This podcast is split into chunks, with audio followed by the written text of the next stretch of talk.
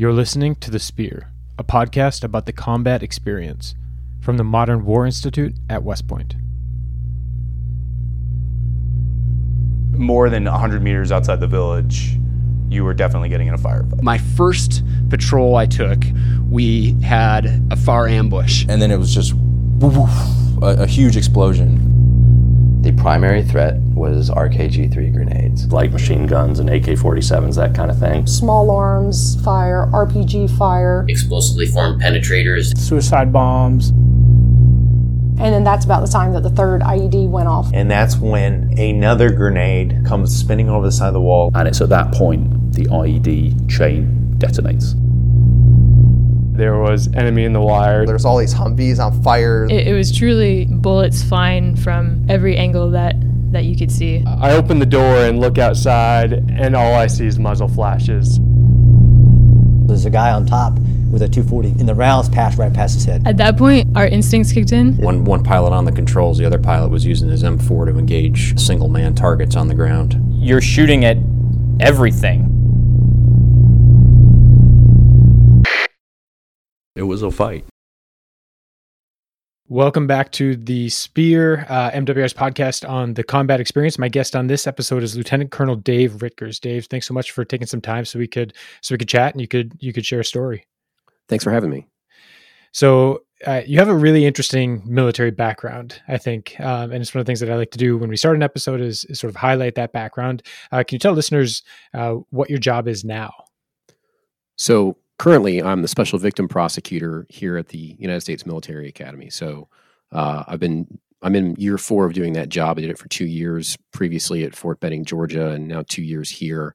Uh, and it's a subset of the Army's prosecutors uh, and handling primarily sexual assault, uh, domestic violence, and crimes against children prosecutions in courts martial. Wow. Um, the story you're going to tell is is uh, is from 2003 uh, when you were a special forces officer with uh, third group, third special forces group. How do you kind of make that transition? Maybe you can just talk a little bit about how you got in. First of all, what you know brought you into special forces, and then how you ultimately uh, ended up with a job as a as a lawyer. So I always wanted to be a Green Beret, and uh, I first commissioned out of ROTC in 1997. I spent a couple years in Korea as an infantry officer, and then I went to uh, the selection in the Q course. And uh, uh, actually, the first day of my SF selection was 9/11. Oh, wow. We yeah, we actually didn't didn't know that it had happened uh, until probably a week or ten days later because you Really? do everything. Yeah, you do everything in um, media isolation. Like when you walk into Chow Hall, they turn off the CNN TV in the corner, and you just don't know what's going on in the outside world. And so, Uh, and so the cadre don't. I mean, don't give anything away. There's. I mean, that's that's that's amazing to me that you you could even be kept kind of isolated like that. Yeah, so they uh, they they asked the class, does anybody have uh, relatives that you know work in Manhattan? You know, work in the Twin Towers, and I think there was a handful of folks who raised their hand, and they they talked to those people, and then they actually brought us in, uh, sat us in the auditorium, and they had like a PowerPoint set of pictures, and they briefed us and said, you know, this this happened. Uh, you know, the country is is going to war, so good luck in selection. Wow. Wow. Uh, so you become a special forces officer, uh, and um, uh, when did you? I guess when did you report to third group? So I actually reported to third group in 2002, in uh, July of 2002, and we were deployed. And so I reported to uh, my uh, my unit, Second Battalion, Third Special Forces Group, while we were in Kandahar. And so my first tour in 2002, I was uh, a, a, fire support officer, which at the time was not artillery; it was it was coordinating aircraft. So I spent my first tour uh, you know, in on the radio and using um, mIRC chat to talk to aircraft carriers and uh, the uh, the combined air center uh, to resource aircraft for missions. You know, you said you found out about 9/11 kind of while you were while you were there. How much did that change? I mean, you said you always wanted to be a Green Beret. Um, being a Green Beret, sort of pre 9/11 versus post 9/11, is a little bit different, at least in terms of where you expect to spend a lot of your time. Um, how much did that you know how aware of that were you that hey i'm probably going to be spending a lot of time over the next you know however long i, I stay in in in afghanistan? Yeah it definitely impacted our uh, our deployment schedule and our operational tempo.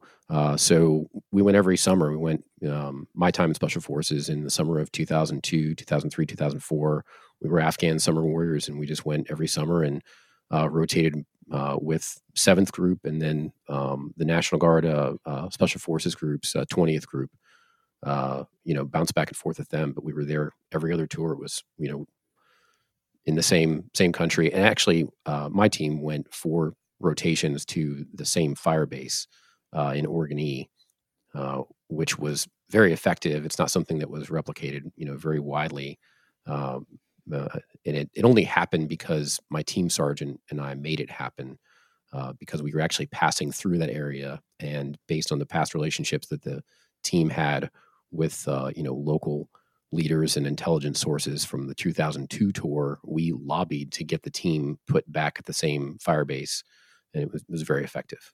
Okay, uh, and so that's the area that uh, I believe you know we're gonna we're gonna talk about the the place where the story they're gonna share uh, took place. But I also want to ask you before we get to that, um, at what point did you decide, hey, I, I, I want to go to law school and and maybe you know be an army lawyer? So uh, I had two things I always wanted to do. I always wanted to be a Green Beret, and I thought maybe I wanted to go to law school. Uh, and so after my time uh, as an ODA commander, uh, I got out in 2005, and uh, I uh, went to law school and uh, I ended up working in the civilian sector for several years. And I was also uh, an Army uh, Reserve Judge Advocate. And then they mobilized my reserve unit to Fort Bragg, which is where I'd spent all of my special forces time. And I knew hmm. a bunch of people there. Uh, and uh, and I, I, put a packet in to go back full time as a judge advocate. And, and here we are, you know, many years later. So 2003, this is your second deployment, uh, second deployment to Afghanistan. But is this the first one in Orgun-E? This is the first one in Orgun-E, and the first one where I'm uh, where I'm the ODA commander. And did you? So, what is the sort of op tempo uh, look like? You know, many listeners will be familiar with patch charts and all the backwards planning for um, for pre-deployment stuff. How different is that for uh, a, an SF unit? It's not really. So we were our tempo was we would deploy uh, in April or May, stay there for about six seven months, and then come home around Thanksgiving or so, take leave through the holidays, and then starting in January, we would do a bunch of ranges. We would go out to the desert. We would train in Nevada mostly, and uh, and then we would just get ready for another deployment. And that's you know rinse and repeat. That's what we did. Okay, so April, May 2003, you get in country and you go to Orgun-E. Um, you're the ODA commander right now. Um, what was sort of, you know, this is still only less than a year and a half since, um, you know, we kind of had people on the ground in Afghanistan. Uh, what was your sense of what your ODA's mission was? So our mission changed a lot. Uh, okay. We were a special reconnaissance team, which meant that you know we would go and conduct reconnaissance with big telephoto lenses, and you know take pictures uh, of an objective that was supposed to get rated and transmit it, you know, back to uh, the direct action teams that were going to conduct the raid. So we, we did do some special reconnaissance up front, and then we did some uh, long range reconnaissance, which was uh, driving in uh, completely unarmored Humvees. The up armored Humvees didn't exist at that point and you know in the numbers that they you know that they were needed. So we had we didn't even have windshields uh, in our humvees. They were just basically overgrown dune buggies uh, and so we did a lot of that. And then we ended up moving to Orgun-E uh, later on in the tour. Uh, we had a, another mission uh, there were a lot of ambushes at this particular base uh, to, close to Orgun-E and so they the idea was that we were going to uh, take a small UAV, and and our company had some. So we took these two small UAVs, and they wanted us to fly the UAVs out in advance of units from the 82nd Airborne to detect ambush guys lying in in ambush lines. Uh, and so we drove across the country. We were at a different base. We drove across the country to to cart these these UAVs down there. Uh, the UAVs were broken within a week and a half, and Uh, but we passed through this area where we have these great relationships, and so we lobbied our bosses in the battalion uh, to let us stay down in Oregon E uh, because of the good relationships and because of the the the uh, you know the impact that we felt that we could have, and we did have that impact. There were increasing attacks, uh, rocket attacks on the base, and um, and they uh, and so you know gathering intelligence, we had pretty good idea um, of what was going on with the rocket attacks. Uh, that the guys who were conducting the rocket attacks actually drove down from the mountains and into the bazaar, the little town in Orgun, right outside our base. And so they would come in to do their resupply and refit basically right outside our front door. Wow. Uh, and they were able to do that because, you know, the, the, the folks at the base didn't have good intelligence. Um, and so, uh, and so we ended up going on a mission uh, towards the border and we went uh, uh, into effectively it was ambush alley. Uh, the name how and how can you kind of describe this like the battle space? How far from the border is Orgun-E's situated? Orgun-E's about forty kilometers from the border with Pakistan. Uh, okay. But it wasn't really Pakistan; it was North Waziristan, and so sure. that's uh, you know something that a lot of people don't appreciate. That it wasn't until after 9-11 that the Pakistanis actually really exercised any control over uh, the uh, federally autonomous tribal areas, which north is uh, Waziristan and south Waziristan are, are hotbeds, you know, for uh, Taliban support. And so mm-hmm. we were really essentially 40 kilometers from enemy territory. Uh, and the terrain is mountainous. Yes, it's mountainous, and so Orgun is in a big valley. Um, it's in a, uh, it's a, it had been a Russian base because of its utility for uh, landing helicopters there.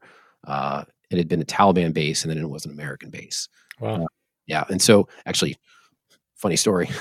Uh, so the uh, the Russians laid mines around the base so that they couldn't get assaulted by the Mujahideen, and the locals had land disputes because they're uh, they wanted to have the land that that, that was right next to the base because their theory was that uh, uh, was that if we had the land next to the base, when this all gets privatized and it becomes a private airfield or whatever, we'll own it if our tribe has land next to it. And so the uh, the folks to the there was two sub tribes, and these are all uh, Kharoti Pashtun, and so the the Belishi to the north and the Caracal to the south. And so the Caracal to the south had a whole bunch of houses right up against the the southern border of the base, and they felt they had a good claim. And the Belishi wanted to have better claim. So uh, there was this instance where they built this house that no one was going to live in in the middle of the minefield. Uh, and, and, when I say the minefield, it was largely depleted, but you know, like once or twice a year, some shepherd would walk his you know goats through there or whatever, and, and boom, and a goat or a guy would get blown up. But so they built this house right next to the base to claim the land.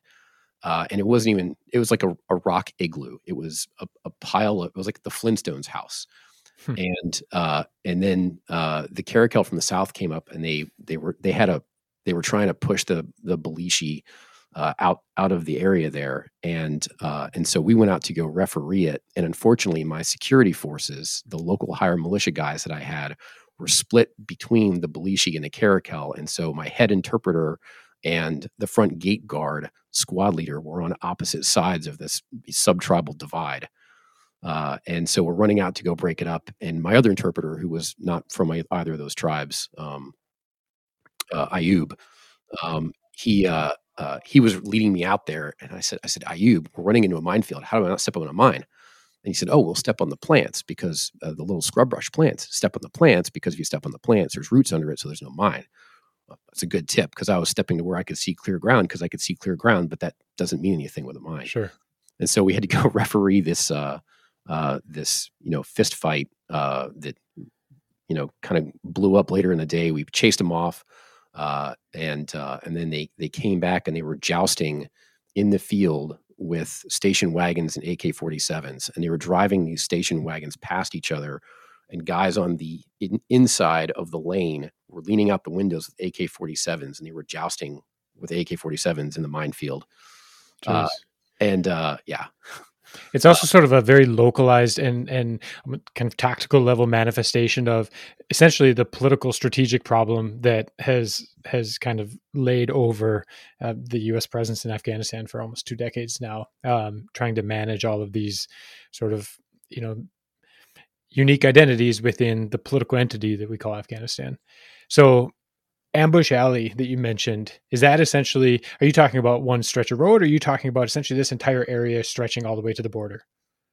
Uh, it was a particular area that was that was uh, the site of many ambushes, and so we would had to go um, about 15 kilometers uh, north to get into the valley entrance, and then and then the valley and the, the, Valley went north to south, probably 10, 12 kilometers, um, and then you would you would mount this big ridge, and you would go down in Manikandow, which uh, means apple ridge, um, uh, and um, or apple orchard. So uh, you would go down this big hill, and Ambush Alley was useful for two reasons. The first uh, is that when you're driving, uh, there's a steep drop off, and so on the left side of my vehicle, there's a cliff that goes up above me and then I'm on a road, and on the right side of the vehicle, it just drops off and it drops down, you know, whatever, a hundred, couple hundred feet down into the bottom of the valley.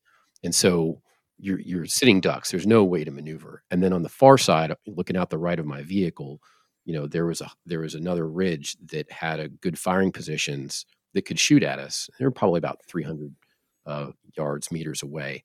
Uh, but even more importantly, it, is that it had an easy uh, exfiltration route to get off the back of that the ambush site uh, position and get into Pakistan or more properly North Waziristan in about 20 minutes. And and so one of the things that we discovered in the course of our deployments was that that while air power was very useful in the the early part of the war, uh, the problem with not having it with the enemy, uh, you know, not driving fleets of technicals and pickup trucks towards the you know the fifth group guys that went in in the very beginning and then just dropping bombs on them that created an over reliance on air power and so later mm-hmm. on war as we were in you know an increasing you know counterinsurgency increasing intensity and counterinsurgency air power is great if it's on station uh, but an insurgent is going to pick their ambush site differently than the americans will they're not trying to try to kill everybody in the kill zone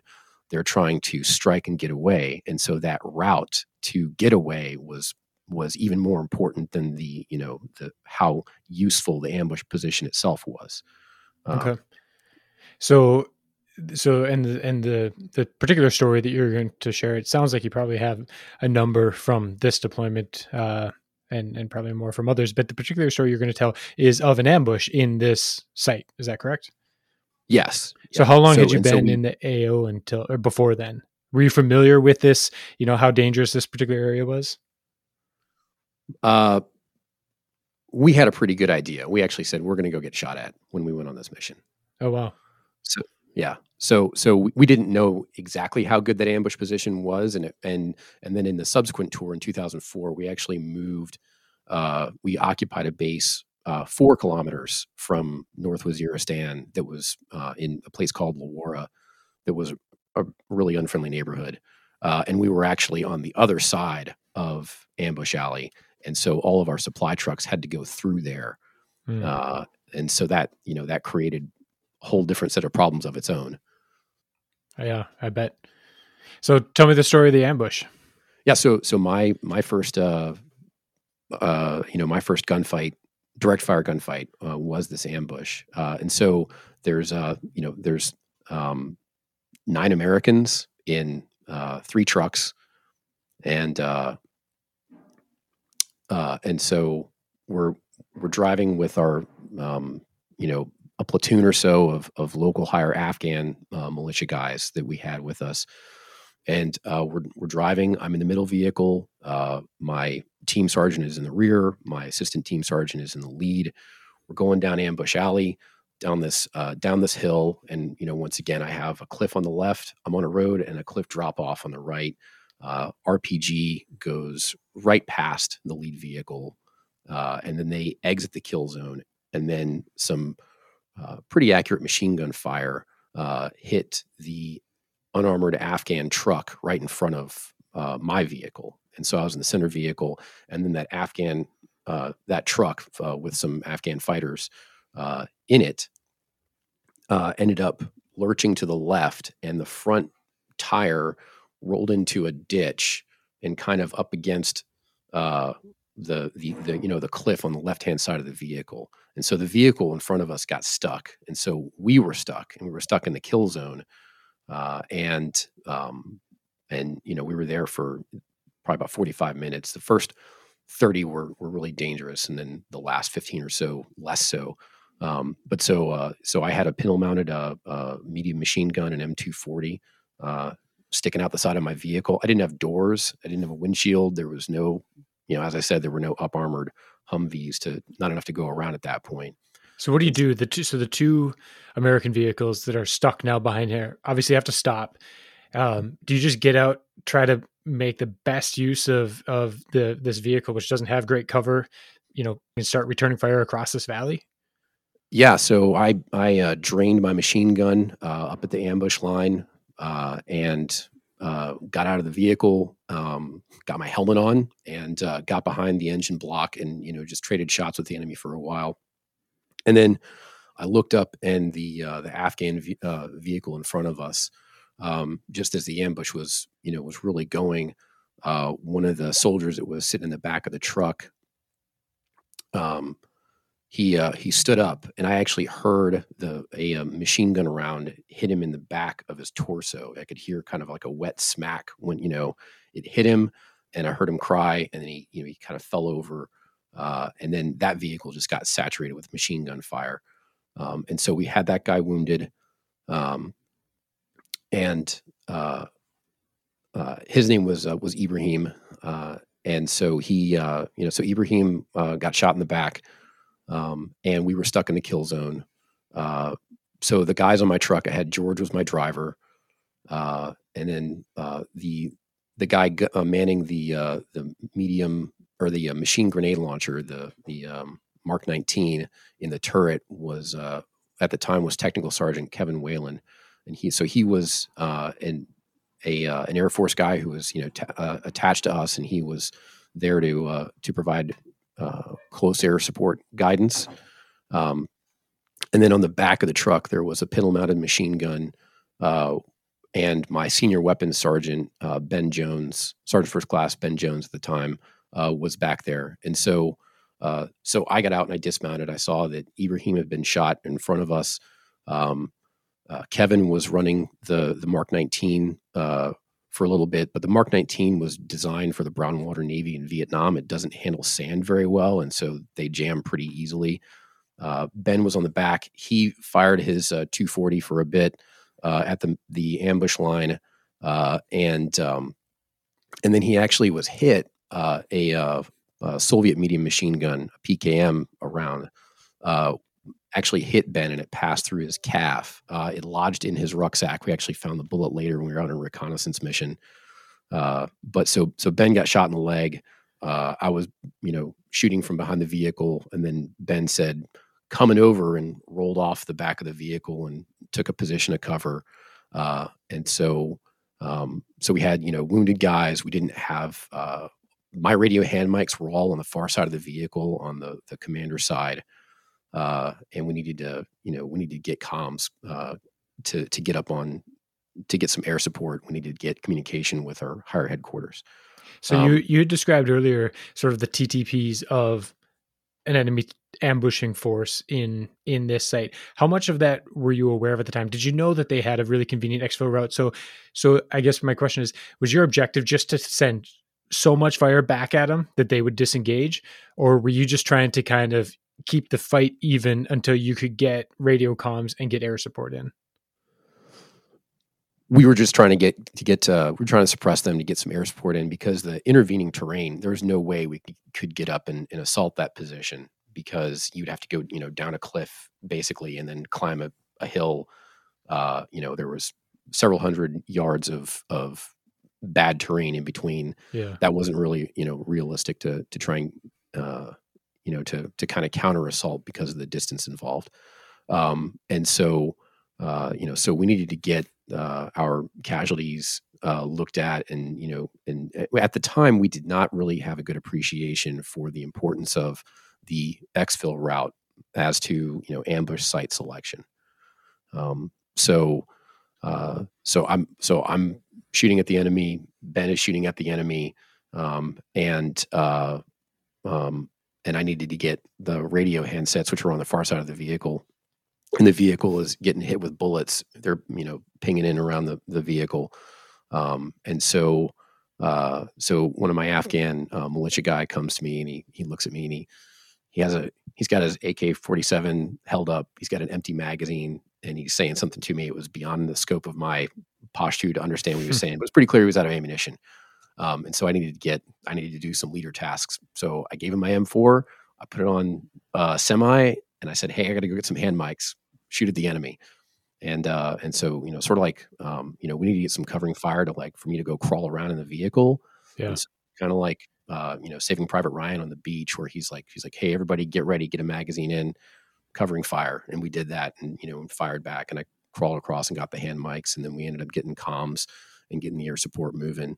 Um, I should have asked this before, but what time of day is this? Uh, this is midday. This is probably like two in the afternoon. So could you see the the you know the point of origin? Could you see where the fire was coming from?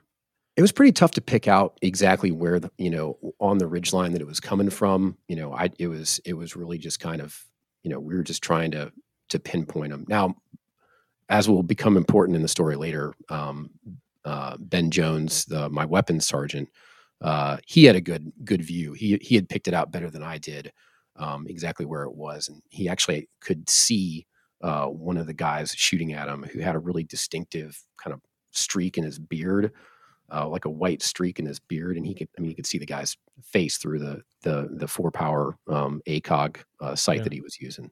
Wow.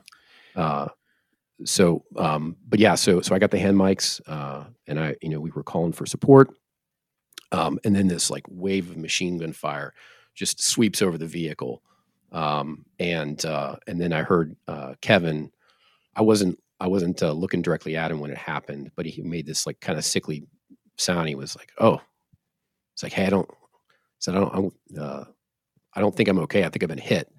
Um, and uh, and the machine gun fire from the you know the Taliban position was was really effective.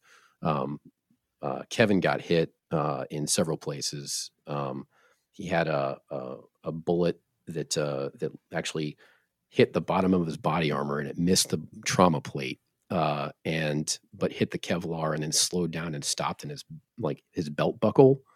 Uh, wow. Uh, so he got really lucky there. He had one that that that like hit the side of his hip and blew his Leatherman that was on his hip, like blew it apart on the inside of the vehicle.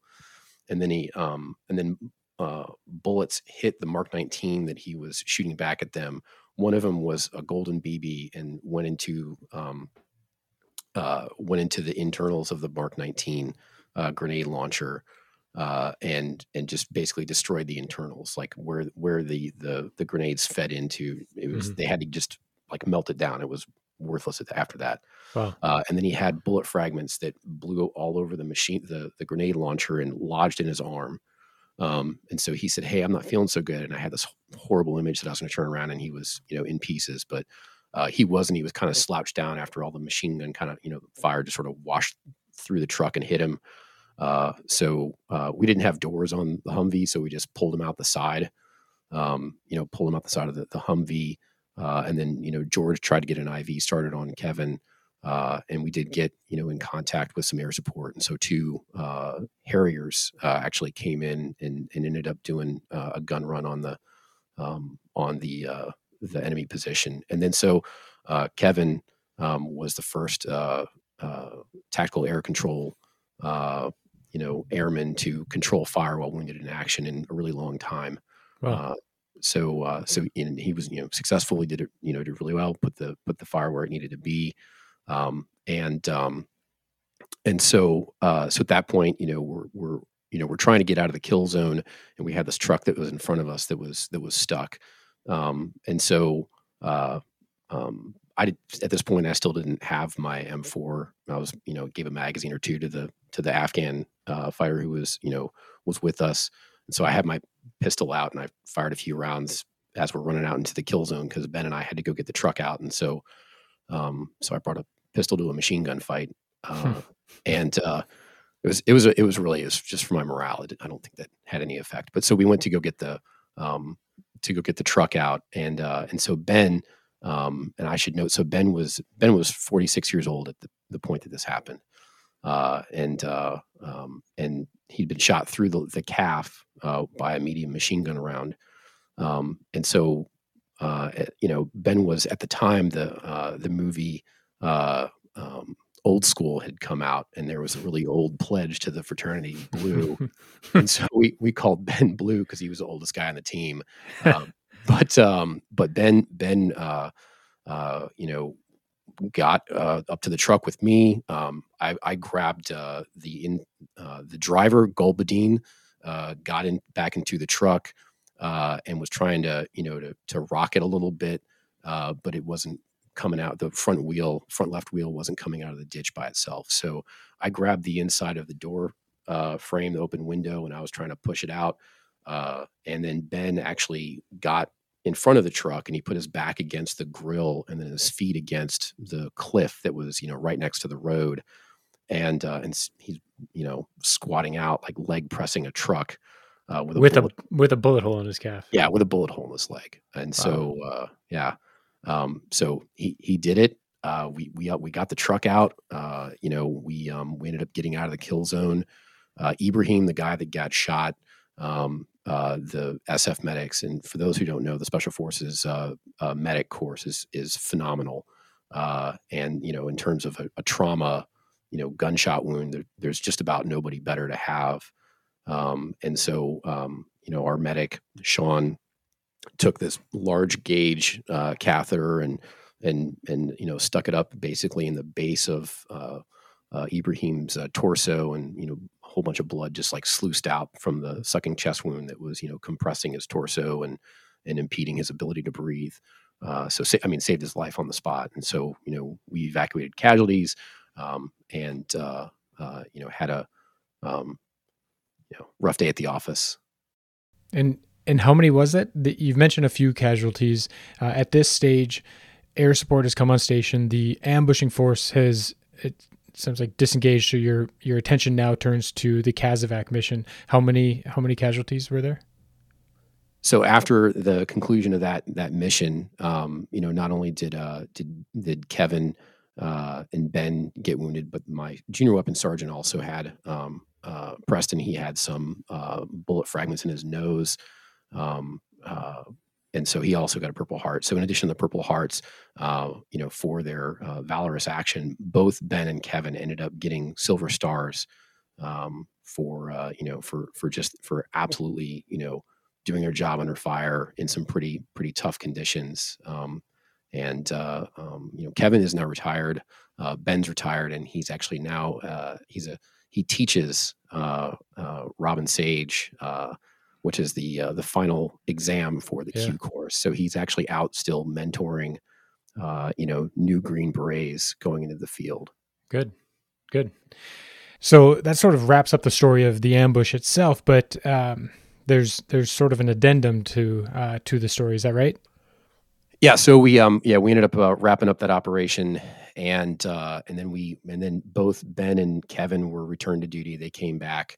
Um, and uh, you know we had more um, attacks on the base with the rockets, uh, and um, and so then we had um, an increasing stream of intelligence on the guys that were firing the rockets at us, um, and that they were you know likely the same guys that were on the ambush line that shot at us on you know 19 July uh, 2003 is when that took place, um, and uh, and so the intelligence report said that they would come down every few weeks out of the mountains they would buy a bunch of food, watermelons, and, and other, you know, kind of their field rations, whatever you want to call them.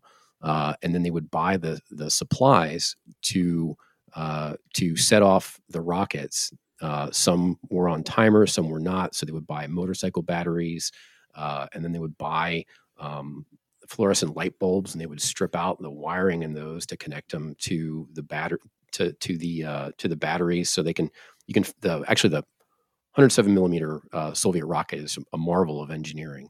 Um, you can stick them in a, a, a big rack uh, uh, on, on the back of a truck and you can volley fire them and you can level a village or you can take one of the tubes off of the rack and you can uh, put it on a, uh, tripod uh, with what's called a circular level and it just tells you what distance it's going to shoot at based on how you angle the tube uh, and so you can basically precision fire with the one rocket or you can sit them you know on a rock and you can uh, connect them to a, a wristwatch and a motorcycle battery and you can they can just go off on a timer.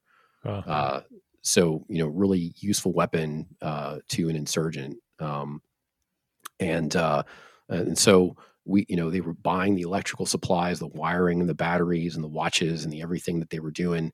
Um, they you know they would come into the village and get those. Uh, and so the intelligence was so good and so specific that we had it, you know, an on a uh, an on order mission that we were just going to launch and we were going to go get them if they were in the village. And so uh, our intelligence, you know, contact said, "Hey, these guys are coming in. They're here. They're in the bazaar right now." And so we went out the back door of the base and uh, got on the road going north out of Oregon E. Uh, the town was kind of the north of the base, and so we went around the backside, uh, and then um, and then the uh, the truck. This truck comes out of the the the bazaar and uh, um, and the, the, contact fingers it and says, "Hey, that's the guys." So we stop the truck, we get everybody out of the truck, and there's uh, a couple of older guys and then some young kids um, that I, you know, I think they were using these kids as basically cover, right? So it just looks like a, you know, like these young kids were not part of the the actual ambush line mm-hmm. uh, or the insurgent cell, um, and so uh, we get them out and um, and uh, you know we're looking at these guys, and uh, and Ben uh, uh, looks at one of them, and this this guy who's got this distinctive you know streak in his beard, um, and he and he says to the interpreter, he says, "Hey, you tell this guy that I remember looking at him, uh, shooting at him on the ambush line on the 19th of July, and this is like two weeks later." Uh, and the interpreter translates it to the guy. Uh, the the guy says something back to the interpreter. And the interpreter shakes his head. He says, "Oh no!" And and I said, "Well, what did he say?" And uh, and he said, "Well, the guy says he remembers shooting back at Ben too." Oh, and wow. so it's yeah, just an on-site admission. Like, "Yep, yep, I am that guy." Uh, and so you know we capture these guys uh, and we take them back to the base and we you know pack them up and then all of the wiring and batteries and everything and we ship them off to Bagram to go get detained. Uh, and uh, and so as luck would have it, and as bureaucracies have a tendency to mix things up, uh, none of the these guys showed up to the detention center, and all of their the evidence, the wiring, and everything got lost. Uh, and we got this note sent to us, and they said, "Hey, who are these two? Uh, who are these people that you sent to us?" And you know, we're going to let them go. You got 72 hours to justify why we should keep them. And so I went back through all of my intelligence reporting and I, you know, I picked out, um, uh, I picked out, you know, on this date, this context says this. They're coming into the bazaar. They're buying, they're buying their, you know, their wiring and their supplies or batteries. So they're going to be back on a certain day. Probably we were ready to go. This guy makes this on-site admission uh, that he was in an ambush against us, uh, and, and so they actually, we actually did a photo lineup where you know Ben they emailed out a photo lineup with some other folks who weren't the guys, and you know Ben Pixie, he's like, yeah, this is the guy, these are the guys, and so they kept uh, the two older guys who you know we really felt were were part of it. Uh, you know, they ended up getting detained uh, because of that, um, and so I guess the the lesson that I would give to to you know junior leaders is that uh, uh, you know it's it's important to document uh, what you do when you're you know you're taking someone into custody. Uh, when I was trained in ROTC in the 90s, you know they talked about the five S's for enemy prisoners of war, and you would uh, search, silence, segregate, safeguard, and speed to the rear. And then when we went forward in you know 2001 and later, they added the five S's and the T, the T for tag, to document getting someone into custody. And I I would submit to you know any young leader who's getting ready to go out there you know just because you're the the platoon leader uh, you know doesn't mean that you just get to do the missions that the you know that the the documenting of that the the the paperwork uh, in those missions can be uh, you know can be the critical factor in making the mission succeed. Uh, so you know, doing doing the humdrum paperwork uh, is is really important. And so you know, what I ended up putting together was kind of a, a foreshadow of going into you know the practice of law. That what I ended up putting together was kind of like an affidavit for an arrest warrant that you know some law enforcement officer would fill out and you know, the, battlefield uh, continued to get legally complex. You know, by the the late days in Iraq, uh, you know, when the Iraqis had gotten their sovereignty, uh, we were you know doing missions based on Iraqi judges signing off on warrants. It wasn't just follow the intel and conduct a raid. There was a legal process to go through, uh, and you know, so that that legal complexity and that requirement to you know show your work and and document things, that's something that, that is not going to go away and is going to continue to be a factor on the battlefield going forward. I, what I think is really important about that is you are here uh, in 2003 with what is, you know, arguably, you know, one of the cool guy jobs in the army. You're an ODA commander, special forces officer, um, but there is still this administrative sort of burden, this this workload that doesn't, you know, that takes place behind the scenes that doesn't uh, isn't always a part of the you know the recruiting materials let's say um, but it's important in whatever job anybody has it doesn't matter if you're a special forces officer you're a you're an infantry officer combat arms non-combat arms uh, logistics officer that that's always uh, you know we are at the end of the day a huge bureaucracy. And like you said a bureaucratic slip up might mean that hey these bad guys are trying to kill americans. If we want to keep them off the battlefield we have to do we got to put in the work. And that doesn't just mean you know retire, returning fire during the ambush. It means when you detain somebody like you said the the the T added onto the 5S as you got to tag everything. So um, well, Dave, I really appreciate you making some time. Um, uh, I will also say, you know, kind of a peek for listeners, a peek behind the editorial and production curtain. Uh, we talked before this, and you have several stories that you could have shared. I think that all would have been really interesting. So, um, you know, if you if you have time and you're and you're interested, we'd we'd love to have you back on at some point. Yeah, that'd be great.